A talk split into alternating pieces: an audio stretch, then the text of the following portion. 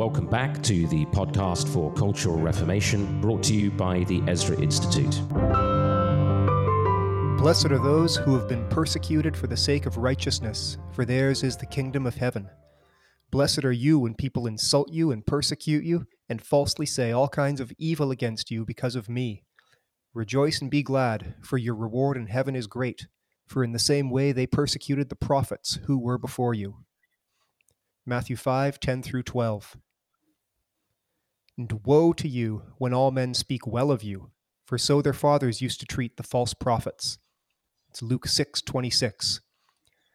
And on that note, I welcome you to another episode of the podcast for Cultural Reformation, brought to you by the Ezra Institute and also hosted on the Fight Laugh Feast Network.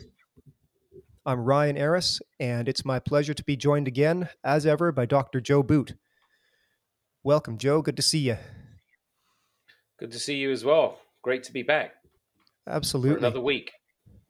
Another week, and as uh, regular listeners will be uh, will be familiar with the fact that we're working through a series on the Ten Commandments right now. Uh, we are we're just exactly at the midway point. Uh, last week we we hosted uh, Pastor Joel Webbon of Right Response Ministries talking about the fifth commandment. We've got five to go. Next week, Kyle Thompson of the Undaunted Life podcast is going to be with us talking about the sixth commandment. Today, in between five and six, we're going to take a uh, take a short recess from that series. We're going to be talking today about what uh, what we might call the state of the nation, and because uh, because we have in the past year as as an institute as a ministry we've gone international ourselves. We're actually resident and operative in three nations in the in Canada, as always, uh, in the United States, and uh, in the UK and England.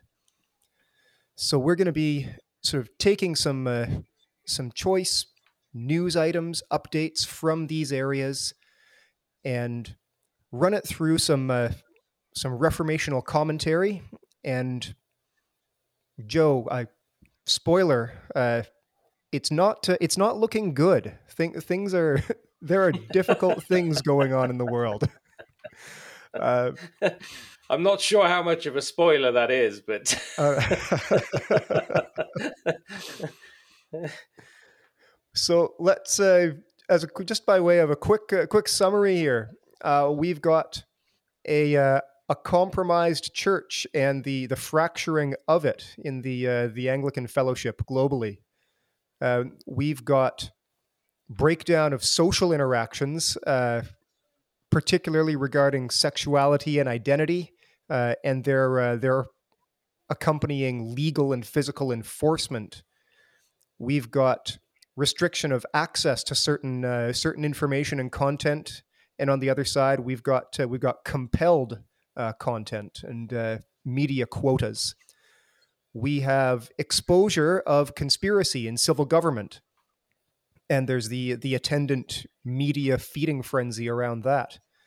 And finally we have uh, what's probably best called wars and rumors of wars. Uh, so these things we're going to be going to be dealing with um, and i get the the question uh, as we uh, as we sort through this uh, first of all, are we are we living in times that are unusually or inordinately uh, dangerous and unstable? Uh, and if so, uh, or in any event, what uh, what is the Christian hope and the Christian response? So that's uh, by God's grace where we're going to be going today, and I want to Actually, Joe, I'll uh, I'll I'll turn it over to you. Where do you where do you want to begin? Which of these uh, which of these events or stories do you do you want to get to right off the start the start? Well, I think perhaps the first thing to to say is that as you've read from the scriptures, that as we look at just a few of these items over over 30 minutes here or so we shouldn't be surprised. I mean, Scripture does remind mm-hmm. us uh, not to be surprised as though something strange were happening to you. Jesus made very, very clear that if the world hated me, uh, it's going to hate you as well. And uh, those two passages that you read, actually, I think from the the uh, Beatitudes in Matthew and uh, and and Luke, yes. are very very telling, aren't they? That we're blessed when we are persecuted for righteousness' sake, when you're reviled, when you're hated, and people say all kinds of evil falsely against you because of me. Now, of course, it is important to say at the outset that as we look at especially what's happening to Christians around the world and, and, and the and the Christian church, that it doesn't say you're blessed um, for uh, being um, a fool. Uh, right. It doesn't say that you're blessed when you're persecuted because people tell the truth about your bad conduct, uh, about your poor witness. Um, the the the the blessing is predicated upon the persecution being because of the stand for Christ and with Christ for righteousness' sake, um, mm-hmm. not for mm-hmm. um, uh, foolishness, not for uh, uh, uh, violence, um, not for uh, returning hatred with hatred and cursings for cursings. And so it is significant that you know we should we should be ready to to do a little jig, to to do the dance, as um, uh, which comedian is that um, from um, Evan Almighty, Steve Carell, I think it is. Do the dance um, when when you're when you're persecuted for righteousness' sake. Mm-hmm. Uh, to be ready to to actually thank the Lord when we're given the privilege uh, of of of suffering um, because of Christ. And Paul talked a lot, didn't he, about the the the privilege of fellowship in the sufferings, of sharing in the sufferings of Christ. And we know that that is part of the calling of the Christian. Now, of course, the intensity of that changes and shifts uh, depending on the cultural moment in which which you occupy. Um, none of us should be looking for or hoping for suffering and persecution. We don't have a martyr complex. We don't have a the the Christian is the last person to have a victim mentality. Mm-hmm. Because the, the the the true victim, the one who has who has already suffered for us, uh, and and we can do no more um, to add to Christ's atoning work. Uh, he has suffered once for all, the just for the unjust, to bring us to God. So we don't look for suffering. We don't look to be victimized. We don't romanticize as Christians. We mustn't romanticize suffering and persecution. But we have to be ready to face it.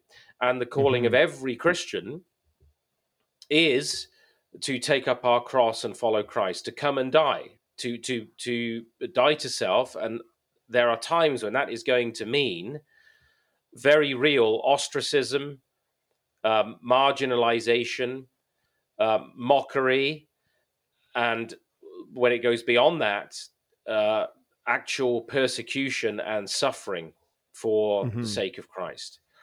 And so it is challenging as we look around the uh, the, the Anglosphere right now. We we've talked about Ezra, you know, obviously strong in Canada and opening the beginnings of our op- uh, operations in the United States and in England, that the Anglosphere shares many of these problems, many of these issues in common. And uh, I mentioned maybe first go to the United States because uh, obviously when we look at uh, the Anglosphere, we see the same problems, the same challenges, the issues of threats to freedom, uh, the threat to life, the unborn, the threat to the uh, the elderly, the sick, the infirm, the, the threat to liberty through ongoing statist overreach and the increasingly uh, dechristianization and because of repaganization, the increasingly um, pagan vision of the state that had a totalitarian concept of the state. We see these things growing around the Anglosphere. We would typically look to the United States to be the the stronger of the the nations within the Anglosphere in the area of pushback and resistance to that, and I don't think anything has changed there yet. Uh, depending, of course, on which state you're in. I mean, maybe some in California mm. would say, "Hey, why don't you come out here sometime?" Um, but uh, generally speaking, um, it's in the United States where we still see at the more popular level and also at the uh, political and social level more meaningful pushback uh, against these things, against uh, radical progressivism, against uh, the critical theory, which is basically a, a, a form of neo Marxism that has invaded our institutions. It's invaded them in the United States as well, but it's in the US where we see a greater degree of, of pushback. Um, and uh, it, it, grabbed my attention this week to see um, a, a, news article about a new book uh, being released by an American Christian. It's quite a high profile book um, mm. about Christian martyrdom. Uh, and uh, the author points out that the, the, the, the, Fox's Book of Christian Martyrs was once a very popular, well known, well read book by Christians. Um, it continues especially, to be. It does continue to be. Um, and it, it, uh, it, particularly focuses, of course, on um, the suffering of evangelical and Protestant Christians, perhaps doesn't give sufficient focus to uh, Catholic believers who have suffered as well, um, mm. partly because uh, so much of the um, the persecution of Protestants during the Reformation era um, uh, was Catholic on on Protestant, and so there's there's right. an emphasis there that does need correcting, needs rectifying, to recognise that that Catholics also suffered and continue to suffer um, around the world, and that um, increasingly we're together in that suffering, that marginalization, that persecution. Um, so it, it, grabbed my attention that this was a, this was actually made uh, kind of headline news there at Fox News about this new book. It was uh, the written by a former spiritual advisor to Donald Trump, um, and uh, talking about the the need now for an updated version, really, of that Fox's Book of Martyrs. That actually, in the last mm-hmm. century, Ryan, the last hundred years, more Christians have died for their faith than the previous 1900 put together. And the author that's, is also alerting us to, to think about. It is astonishing, yeah. I mean, when you think about that, given the medieval period, the Reformation period, the first 400 years of the life of the church, um, that we're seeing more deaths of uh, of Christians in the last hundred years than in those 1900 years um, gone by. And the author also alerts us to the reality that even in the West, in what we used to call Christendom, we are now seeing the uh, what many from the former Soviet Union, from communist China, uh, from others in the uh, because it's been particularly Marxist regimes that have persecuted Christians in in in the um, the modern world, uh, not just uh, the Islamic world uh, but uh, these atheistic regimes that actually uh, the West, as you would expect, having been so penetrated now by neo Marxism, uh, by uh, critical theory, by radical progressive movements, that we are seeing and have been for some time, but it's been ratcheting up, ramping up. We're seeing the beginnings of um, what these Christians from these other parts of the world, as they look at the West, are saying, this is how it started with us. This is That's how right. it started yeah. for us. It began with pressure on our education, on our families, uh, on our schools, on our institutions. The vice started to tighten. The, the net was was thrown. Legal apparatus was being laid uh, for our entrapment, that this is how it started. And when you look at Canada today, for example, and you look at Bill C 4, the conversion therapy ban, uh, mm-hmm. you look which at. Is now um, law. Which is now law, correct.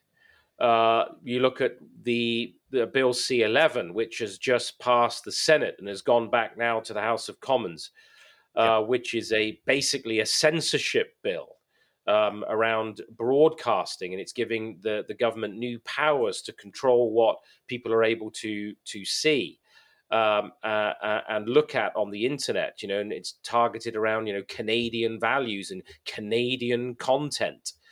Uh, this the, the, the, this sort of um, uh, development. Then, of course, the expansion, the massive expansion of MAID of medical assistance in dying coming uh, this month in in Canada already, which is killing. I think I think it was around ten percent last year of deaths were due to euthanasia.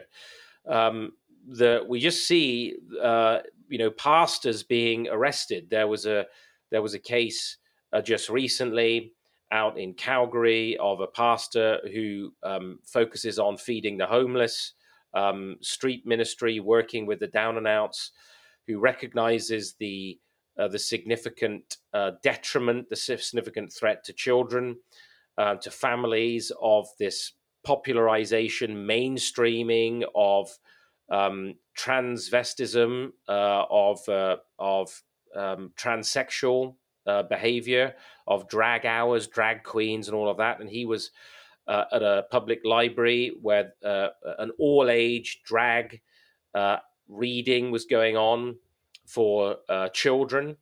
And um, he protested that and he was uh, arrested um, and detained and charged. We've seen students in Ontario being denied access to their own school because they were unwilling to bend to radical progressive indoctrination. And so um, these things on the surface initially seem small. Of course, we sure saw it during the COVID era of the setting aside of, of our constitutional freedoms and, and um, several pastors going to prison, uh, unheard of in the in the Western world previously uh, by their own governments um, since long since since times of persecution hundreds of years ago, um, and so you know, when you look at that broader picture and you hear Christians in other parts of the world who have suffered under um, authoritarian and totalitarian totalitarian regimes saying these are this is how it began for us. And so this particular author of this book in the US is alerting people and saying you know there are some similarities to 1930s Europe here uh, in terms of the treatment of um, religious minorities. And um, it's very interesting, isn't it, how the target is always Christians. You don't see uh, Islam being targeted, you don't see imams being targeted. There was a big controversy here recently, broke in the UK actually as well, um, around the prevent strategy of the UK government. Uh, that was supposed to be uh, focused on the what is basically makes up 80% of all terror threats in the United Kingdom from Islamist uh, terror activity. And um, they instead were spending their time, or a good portion of their time, investigating conservative MPs like Jacob Rees Mogg uh, and um, uh, highlighting television programs like um, The Adventures of Sharpe, uh, a sort of um, a 19th century um, a hero played by Sean Bean. Um, the Bernard Cornwell, I think they are stories, uh, that, that these are a danger for right wing radicalism. Um, uh, you know, so it's interesting how you see the emphasis of authorities being placed and targeted on Christianity. And that's what this book um, really tries to highlight. And I think, you know, as that, as a general observation, as we look you know, if you wanted a common theme for some of the stories we're looking at, uh, mm-hmm. it centers around an increasingly overreaching state, uh, Western states that are developing, um, especially in Canada, um, to some degree in the United Kingdom, though not to the same extent, and to some degree in the US, but not to the same extent. Uh, the legal apparatus for not just the ostracism and marginalization, but the actual persecution and imprisonment of Christians for their faith. Mm-hmm. I mean, if mm-hmm. Bill C four is is uh, is a is a case in point, we see a similar law in Australia, in parts of That's Australia right. as well. Right. And uh, Joe, before we go further, Uh, I would be remiss if I didn't uh, ba- make our listeners aware that we we deal with these things, and we uh, you learn how to deal with these things in depth uh, in a comprehensive way at training programs like the Worldview Leadership Academy and the Runner Academy and the Christianity and Culture Colloquium, uh, all of which uh, we are we are running this spring and summer uh, in the U.S. and in Canada. Those programs are for people who, well, among other things, are watching the news, are living in the world, and are seeing things like a, a pastor arrested for speaking out against, you know, exposing children to vulgarity at a public library. They're seeing that it's it's the pastor who's getting arrested and charged, and they're thinking that's not right. But how how do I how do I respond? How do I process this? I know it isn't right. Help uh, and these these training programs. One of the things that they will do that you will learn is a religious philosophical foundation for understanding what why is that not right? Why why do i have a natural revulsion and a natural my natural sense of justice is twigged in favor of of that pastor? Come to these programs. Uh, information is on the website ezrainstitute.com and uh, you can uh, you can register and apply for for one or more of those of those programs, and we'll uh, we'll hope to see you there for a more in depth uh, training in uh, in these kinds of issues. Um, all right, moving moving brightly along. Um, we've w- one of the things that we've talked about several times here is the and that I know is a particular thing on your heart, Joe, is the uh, the compromise of the Church of England and the uh, the recent uh, so ele- elevated potential, I guess, to uh, to fracture that that global Anglican communion. Uh, this has to mm-hmm. do over the uh, the Church of England, the Archbishop of Canterbury, and the decision to to bless same sex unions, and the the pushback from more conservative areas, uh, places like uh, places like Africa, where many bishops and archbishops are saying this is this goes against, and they're they're willing to say we're not going to bless what God calls sin, and there is there's increasing um, increasing division along lines of uh, faithfulness to to the Word of God uh, within the church. Uh, maybe you can. Uh, I'm I'm not an Anglican. I've I've always been a uh, you know nonconformist, dissenter, low church kind of uh, kind of background. But you've you've got background in the Anglican Church. Maybe draw out some of some of what this means for uh, for Anglicanism and for Christianity globally. Mm-hmm. Well, I think it's uh, important to be reminded in the context of the church, as you've pointed out, that the original confession, the most important confession of the early church, was Jesus Christ is Lord. Mm-hmm. And for that, you may lose your head. You might have been thrown to lions. You might have lost your job. You might have been ostracized and, and, and thrown out of your family.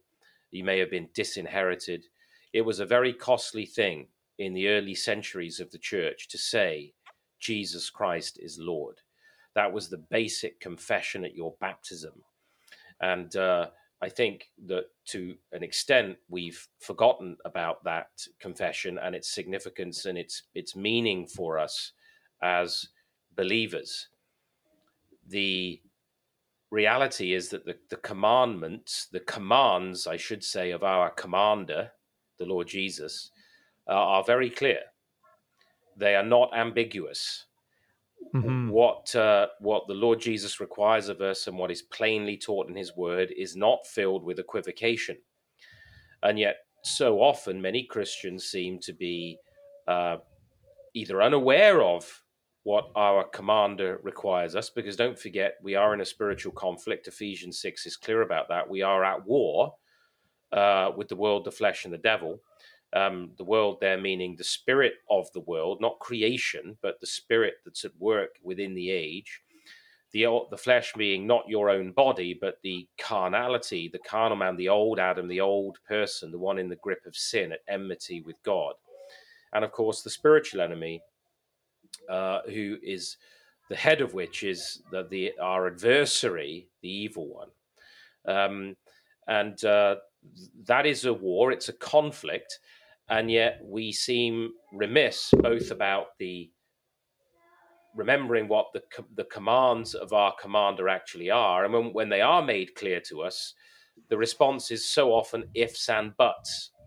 And um, uh, perhaps uh, in a moment as well, you can just give our audience the name of that book that we mentioned. This new, this new um, uh, Book of Martyrs, and, and where they can get it, because I think it will be a, a, an important book for Christians going forward to reflect not just on past martyrs, but what the church is facing today, and to be aware of it, to be conscious of it, uh, to be awakened to the reality of it, because that will help us recognize the kind of season that we're in and be alert and watchful. Um, so when believers uh, or professing believers fail to listen to or heed Christ's commands, and we get ifs and buts, and uh, the armor of God, which includes the belt of truth, um, the helmet of salvation, the shield of faith, when these are not actually put on, you get a radically weakened church and you get uh, a compromised church because what happens is the enemy gets in behind our lines, as it were, if I can continue mm-hmm. the metaphor of battle, continue a metaphor from the military, because it's one that the Bible it's God's use. metaphor. Yeah, it's a biblical metaphor, right? Uh, you know, we are we are soldiers of Christ, um, and we need to please. Paul says, our commanding officer. Um, so when, but when the enemy gets in behind enemy lines and infiltrates the ranks, that's an absolute disaster for any uh, um, military operation. If you think about it in, in, in, actual sort of physical military confrontations, if the if the enemy breaks your ranks and gets in behind enemy lines, and then you're being attacked from both sides, um, it it usually means a profoundly weakened, if not disastrous, situation. And some of the African bishops within the Anglican Communion have pointed out, as you note, that uh, secularization, progressivism, radical uh, progressivism, forms of neo Marxism have deeply penetrated into the life of the church and um, uh, producing basically it, it, it, synthesizes itself with a pseudo Christian theology. So, what you have then is something dressed up as Christianity that isn't. It's, uh, it's um, uh, wolves in sheep's clothing as a, to use another scriptural metaphor. And that means that uh, you're you're in a situation where uh, the flock is being torn apart because uh, error is masquerading as truth. And so what we're seeing is history beginning to repeat itself. In the mm. 19th century, the late 19th century, a different form of liberal liberalism, which was another, just a different kind of uh, compromise, synthesis with secularization, with earlier forms of secularization, birthed liberal theologies within the church that denied miracles, denied the resurrection, denied the incarnation of the Lord Jesus Christ, um, and also attacked some of the same issues, uh, but more subtly, like the issues of human identity, sexuality. Uh, those were attacked in late 19th century, early 20th century liberalism, but the culture had not moved sufficiently for it to make any meaningful headway. Where it made headway was in that demythologizing of the Bible, in the idea of uh, taking scripture and finding the the historical Jesus who was.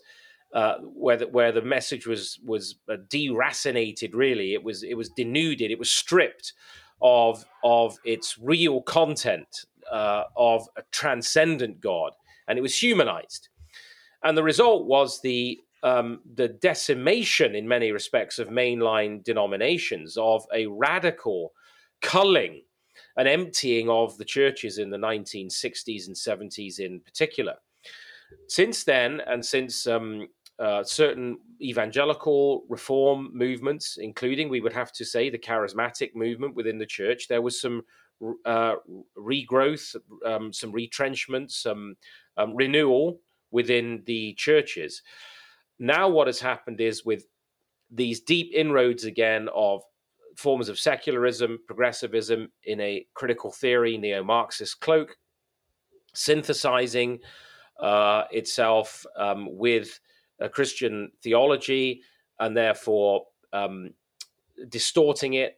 We've now got wolves in sheep's clothing, tearing and rending the flock, uh, destroying really the uh, increasingly the unity of God's people, and radically undermining the witness of the church. And so, what they were pointing out was, and this has probably been global news, it shouldn't be news to many people, that the uh, although there is often confusion here, the, the Church of England, the Anglican Church in England, is not the sum total of the, the Anglican Communion. Um, for those who are perhaps not so aware in, in North America of, of the nature of the Anglican Communion, largely because of the, the spread of missionary endeavor from England um, uh, throughout the world uh, in the 19th and 20th century. Anglican churches, and Anglicanism is a reformed movement. It's a uh, it's a reformational movement within the, the church. Most of the Puritans were Anglicans.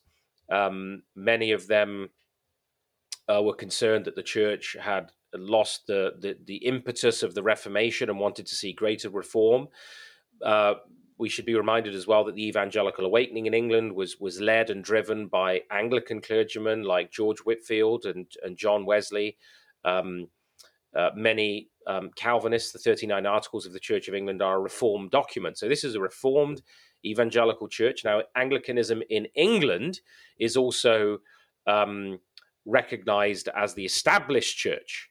So uh, you rightly point out um, that there are nonconformist dissenting churches, and so from the time of the Glorious Revolution in 1688, you you saw more and more space and freedom opened up for, uh, especially because of the work really of Cromwell earlier in the century, uh, for free independent churches, and and um, and th- those churches have enjoyed that freedom now for, for many centuries. But the the the recognized church, uh, the state church of which the uh, king is titular head. He cannot function as a priest within the Church of England, but there, there is a, a recognition of the state's submission to Christ in the establishment of the Anglican Church. That has a global arm, and the vast majority of Anglicans today are not in England. 75% of global Anglicans are represented actually uh, are found in the in the global south, mainly in Africa. And so the strength of uh, that Reformed Church is in is today in the South. And what happened was that the uh, last month the, uh, the the the bishops within the Church of England, with four opposed, only four opposed, um, voted along with the uh, the three houses of the the synod, the, the bishops, the, the, the clergy, and the laity, to um, bless to approve the blessing of same sex unions, which is, of course, one more step towards full recognition of homosexual unions uh, as marriage. Uh, and so the the and the, the fundamental contradiction involved that the African bishops have pointed out of how can the Church of Jesus Christ, the Church of the Living God, bless that which is sinful. The result has been a massive division in the Church of England in England itself, which is irreparable now. There and the discussions now that are going on are around how to make um, the what the what the Orthodox Anglicans want, what the evangelical Anglicans want, is a visible separation. How are people to distinguish now between Orthodox, faithful Anglican uh, Christianity that is faithful to the church's um, teachings, the uh, the church's articles, uh, and the church's liturgy, which expresses its faith, um, and those that have walked away from the Bible, from the church's confessions, articles, and liturgy in this movement to bless sin, which many felt didn't go far enough, that it should have been a full recognition of same sex unions and so on. So you've got radical division in England itself, but this is exploding literally the global Anglican Communion because the global Anglican Communion rejects this blessing of sin. And so um, we are going to see, it's inevitable now, um, as the, these bishops uh, throughout the global south get together, um, a formal, there will be a formalized separation. Right now, it's been verbal. They've said they no longer recognize the Archbishop of Canterbury as the head of the church, the Anglican Global Communion.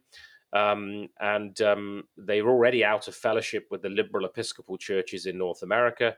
And now this is a new separation. So, and that separation must come, Ryan. So I would say this is, in one sense, a bittersweet pill because when you have uh, basically um, error, false doctrine, heresy, false teaching in behind uh, the the lines. So when your enemy has become behind your lines, maybe I said it wrong before. I said behind enemy lines, but you know what I meant. That the enemy has come in behind your lines um, and has so infiltrated, you actually need a house cleaning. The only way mm-hmm. to deal with it is to have reform again within the Anglican Communion.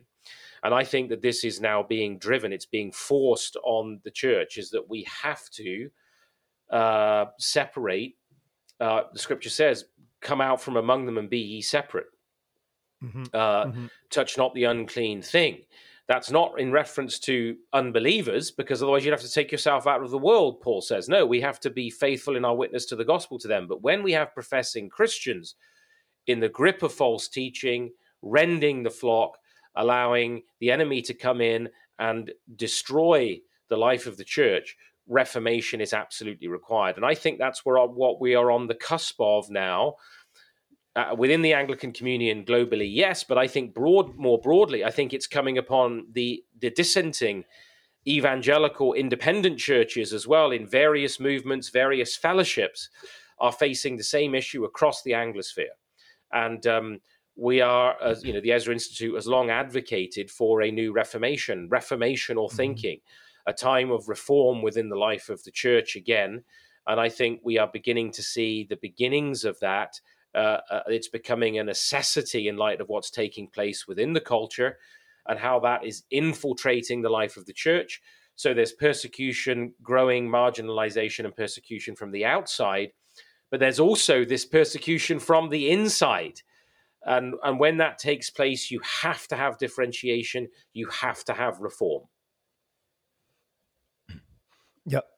Excuse me. May it uh, may it be so. Lord, send revival, right?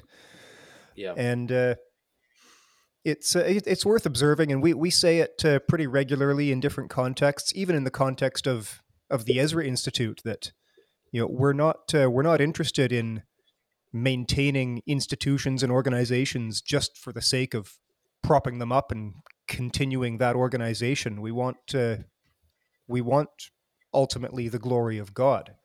And movements, institutions, partnerships to the extent that they are to the extent that they are supportive of that uh, of that ultimate mission they can be they can be good and effective. But uh, they don't they don't exist simply for their own sake no, absolutely. And, you know, we only have to look at the book of Revelation and the letters to the churches to recognize that no, mm. no church has a right to be permanent. No institutional, right. by that I mean the institutional expression of the church. There is That's right. different ways the Bible understands and uses the term church, of course, um, the, as the ultimately the invisible body of Christ throughout all of history. Um, mm-hmm. Uh, and uh, that is, of course, utterly permanent. But the institutional expressions of the church have no right to a permanent existence just because they've been uh, recognized at some point in history or embraced by people at some point in history. Um, they will be, um, well, the, the Bible is, is actually clear that where there's unfaithfulness, our lampstand will be taken away. Um, indeed, uh, you know, if there is unfaithfulness and apostasy, then uh, we will be cut off. Um, you know, Paul warns that uh, we shouldn't boast and say, "Well, look, you know, the the the the, the original vine was broken off so that we could be crafted in. Uh, well, if the natural branches weren't spared, why would we think we're going to be spared? So God is about working in history with a faithful people. And uh, where churches have moved away from that institution, the institutional life of the church has become apostate. Then there needs to be repentance. Otherwise, uh, we are only in the grip of God's judgment. Um, and so, we can we can talk about in some respects the way we're we're seeing that nationally, also at the at the cultural and at the state level, mm-hmm. where there was once a Christian confession, where there was once a yeah. an open recognition of the supremacy of God, of the lordship of Christ, of being a nation under God, as we see in the American Constitution, um, when uh, where oaths of office are taken on the Bible, where uh, coronation oaths are taken. Um, in the presence of, of God and under the authority of the Lord Jesus, when we start to apostatize from that, well, then we can expect political corruption we can expect indefinite lockdowns of the church. We can expect mm-hmm. the seizure of church property. We can expect this, the, siege, the attempted seizure or closure of Christian charities that are seen to uh, not be consistent with the ideological agenda of the of the secular state. We can expect media not to give Christians a fair shake. We can expect the development of a narrative that demonizes Christians who are simply trying to be faithful in their homes, their families, their churches, to teach the faith, to raise their children, to preach the gospel and share the gospel with their neighbor. Um, we'll see that increased pressure within the culture. We'll see increased judgment on the culture uh, as a result. Yeah, I think you're totally right. And it's also, I, as we uh, as as as we think about sort of trying to remain faithful in an unfaithful generation, I guess it's it's just worth remembering that uh, that righteous men like the prophet Jeremiah are sometimes caught up in the judgment on an unrighteous nation, and uh, that's right. And these these are these are some of the realities of of God's judgment. I was just going to say, yeah, things are yes, things uh, are, are, you know are variously uh, brought to light and exposed, um, and uh, you know the the the reality is is that um, sin comes to light, whether it's in the church or, or or, or in the culture, and actually, there's an interesting thing going on right now. Just as a passing remark, that um, the Daily Telegraph in the UK has been running a multi-day expose of certain governmental figures in uh, British politics who were essentially uh, acting as the puppeteers of the of the lockdown, of the taking away of people's freedoms, of political manipulations, of threats to other MPs, egregious, incredible threats to to fellow members of parliament if they did not follow the lockdown narrative. It's all starting to come out. You can be sure the truth will out. It will out in the church. God will bring it. God will expose it and it will out in the culture as well. That's right. I want to move on. I we don't uh, we don't have as much time for uh, for this week's podcast, but I do want to uh, to get into yeah, a couple of uh, couple of related things. Maybe I'll I'll just allude to uh, this uh, back here in Canada, the passage of this or the it's gone back to the House of Commons for a second review. Bill C eleven uh, it's officially called the Online Streaming Act. It's unofficially known as the Internet Censorship Bill, and it uh, it purports to. Uh, and we when we've talked about this uh, this bill before, when it was under a different name a couple of years ago, but this bill purports to give uh, Canadian content creators a uh, an equal footing with, I guess, better resourced, better produced uh, American and other uh, other productions on platforms like Netflix and uh, things like that. But what it does is opens the door to government control, state control of all uh, all uh, content, all uh, user produced content. You know, whether it's a podcast like this, you know, whether it's a, whether it's a child doing an unboxing of a toy video on YouTube, whatever it is, there is the the door is open for the Canadian government to have some kind of regulation over all of that content. And the reason that I that I wanted to uh, just bring that up and continue to make people aware of that is for uh, you know with, with regards to our own housekeeping here at the institute. Uh, Joe, uh, we we've had uh, we've had an interaction recently with uh, with state media on our own account, isn't that right? That's right. Yeah, and um, I'm glad you you raised the issue again of the of what's been dubbed the the censorship bill. We learned in the last two or three years, didn't we, that when governments are given certain powers, uh, they uh, use them. Don't think they won't use them. Uh, mm-hmm. They even if it's discreetly or gradual, they they'll use them. They are very reticent to give them back or surrender them once given. And even right. when powers are assumed with the best of intentions, for example, powers during World War II, um, the uh, in order to um, uh, deal with a, a genuine uh, crisis, national crisis, international crisis, uh, many of those powers that were assumed by the state were then retained even when the war was long over. And so that's the great danger with this bill. And I think it also has the effect of empowering um, more malicious actors within uh, the culture, within uh, the bureaucracy, within state media, as you call it rightly. When you've got a state funding media, you really have a state media. I think we saw that again in the last three years in, in, in Canada to uh, to be ut- utilize that media to to bring down and destroy mediating institutions, uh, to undermine the mediating institutions that that actually guard us from the the all powerful uh, character of, of of an overreaching state. I mean, that's the family, the church, the various vocations, charities, organizations, guilds, institutions. These are mediating institutions that have a degree of independence. In the Christian view, they're spheres of authority under God yep. that that prevent us from standing naked before an all-powerful state.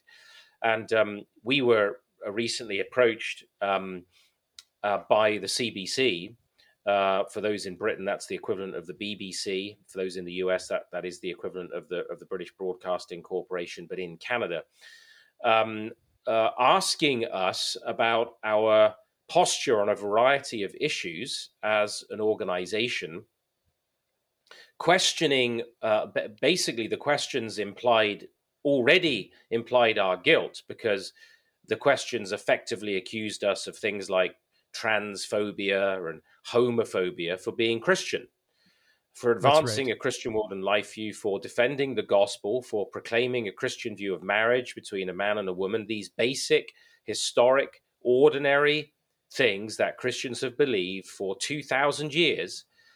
Um, that that makes you now mentally ill or mm. in some way um, a dangerous um, malign uh, movement bent on the destruction of other people. This is the implication of the way questions are increasingly framed uh, to believers in the media as though you are already guilty and it's just a question of um, uh, exposing that. Um, and uh, we uh, uh, know, amongst um, others, actually, because we've been contacted by others who have told us they've had similar approaches, that we have been spied on effectively by the CBC in our conferences, mm-hmm. um, and that a, a, documentary series is going to be produced about Christians uh, in Canada, conservative Christians in Canada, a sort of reform movement, if you will, within Canada, of believers mm-hmm. who are talking about freedom and liberty who are talking like about family and say again. So they're saying all eight of us. yeah, precisely. Um, we're actually talking increasingly about a marginal, persecuted minority of pastors who are willing to speak and say what the Christian view of human identity and marriage actually are, who are willing to talk about the constitutional history of our own countries, our own nations, who are willing to talk about freedom and liberty under God and our historic freedoms and liberties. And those people who dare to speak about these things now are becoming targets of vilification, of threats of the removal of their charitable status. Just think about pregnancy care centers in Canada. It was actually mm-hmm. a Liberal government manifesto pledge to go after the uh, charity status of pregnancy care centers who are working with women who are in a crisis pregnancy, saying to them that there is other options than just abortion. Um, and you know, increasingly, this is what we're saying about the nature of the legal apparatus for the uh, persecution, and, and in the end, the expunging of Christianity from culture and public life altogether so that you're in a situation which I've been in in, in in in times past in the Islamic world, where you're meeting with Christians in secret in homes, sometimes watched by secret police. I mean, this is the stuff that happens in China.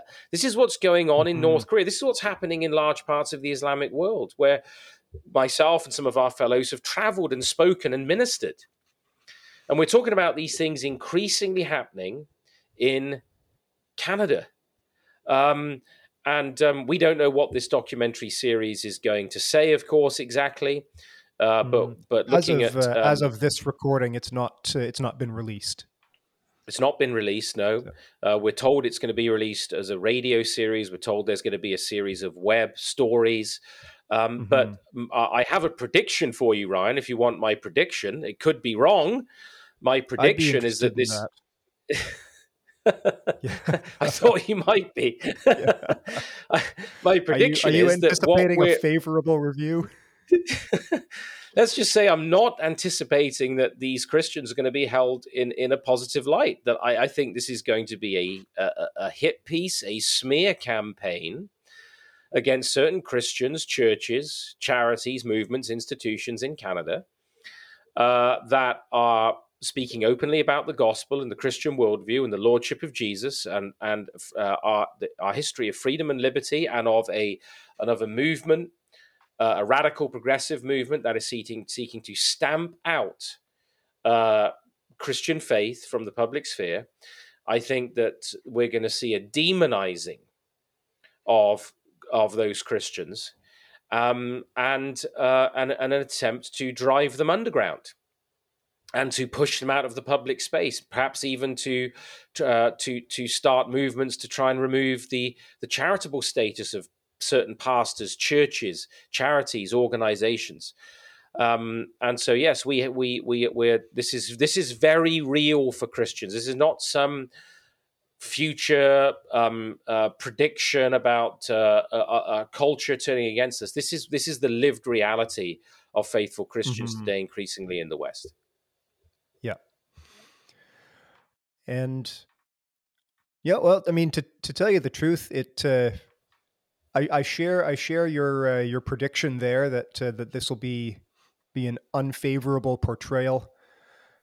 On the other hand, the th- our the the message that we have, as you say, it's in line with historic Christian orthodoxy. There's nothing nothing uh, novel about uh, about the message of the institute about the doctrine of the institute, and it's all out there in public. So I'm not, I'm not ashamed to have our already public statements uh, excerpted and put to a uh, put out to a wider audience. And I'll, I'll, honestly be very interested to see who else is uh, who else is on that series, and we might want to connect with them. Indeed, yes, that's right. I mean, um, it's a bit like Jesus, isn't it? When he said to the um, it reminds me of the incident where Jesus is is teaching uh, uh, has been teaching openly, um, mm. but when they eventually come to arrest Jesus, um, he says, "Well, haven't you know? Haven't I haven't I said all of these things? Haven't I been teaching openly in the temple already?" Um, uh, you know, for which one of these are, uh, uh, am I being um, am I being arrested? And I think that you know, for, for, for faithful Christians, it's like, well, look, this has been the message of the Christian pulpit in Canada, in the United States, in the United Kingdom for centuries. Um, Mm-hmm. This these these are public statements. That it's the public message of the pulpit. It's the public writing of Christians for for generations about marriage, about truth, about freedom, about human identity, about human sexuality and family, and so on. There's nothing new here, and uh, uh, there's certainly um, a defense and apologetic for those things that may be uh, different from what it was in generations past. It has to be slightly different because the the challenges, the the mode of attack against these basic Christian truths and doctrines is different. So the apologetic uh, may have newer elements to it, but the fundamentals are the same. And as you say, um, we are we are uh, honored to stand with the Bible, just to privileged to stand with uh, the the martyrs, the, the, the faithful throughout the centuries, and of course, um, honored and humbled to be able to stand with our Lord, who says, "If the world hates you, hates me, it's going to hate you as well." And um, if That's we right. have the privilege of sharing some of the reproach of Christ, then we wear it as a badge of honor. That's right. That would have been another good passage to read at the beginning, but thematically, you've uh, you've wrapped that up really well here, Joe. Thanks for that. Uh, you mentioned earlier that uh, that book uh, by the uh, the White House uh, spiritual advisor. I've got it here. The author is Johnnie Moore, and the book is just called "The New Book of Christian Martyrs," and that's that should be available, you know, at at all your book outlets. I expect. Well, Joe, thanks so much for being here. There was uh, there was a lot on the slate that uh, maybe we'll have to save for for another episode. The world is big. There's a lot going on. We did not deal with it in an hour, but uh, There's a lot of stuff here happening. we are. Absolutely. From all of us here at the Institute, we remind you that whatever is going on in the world, from Him and through Him and to Him are all things. That's Jesus Christ. We stand on His word, and we'll look forward to being with you again next week.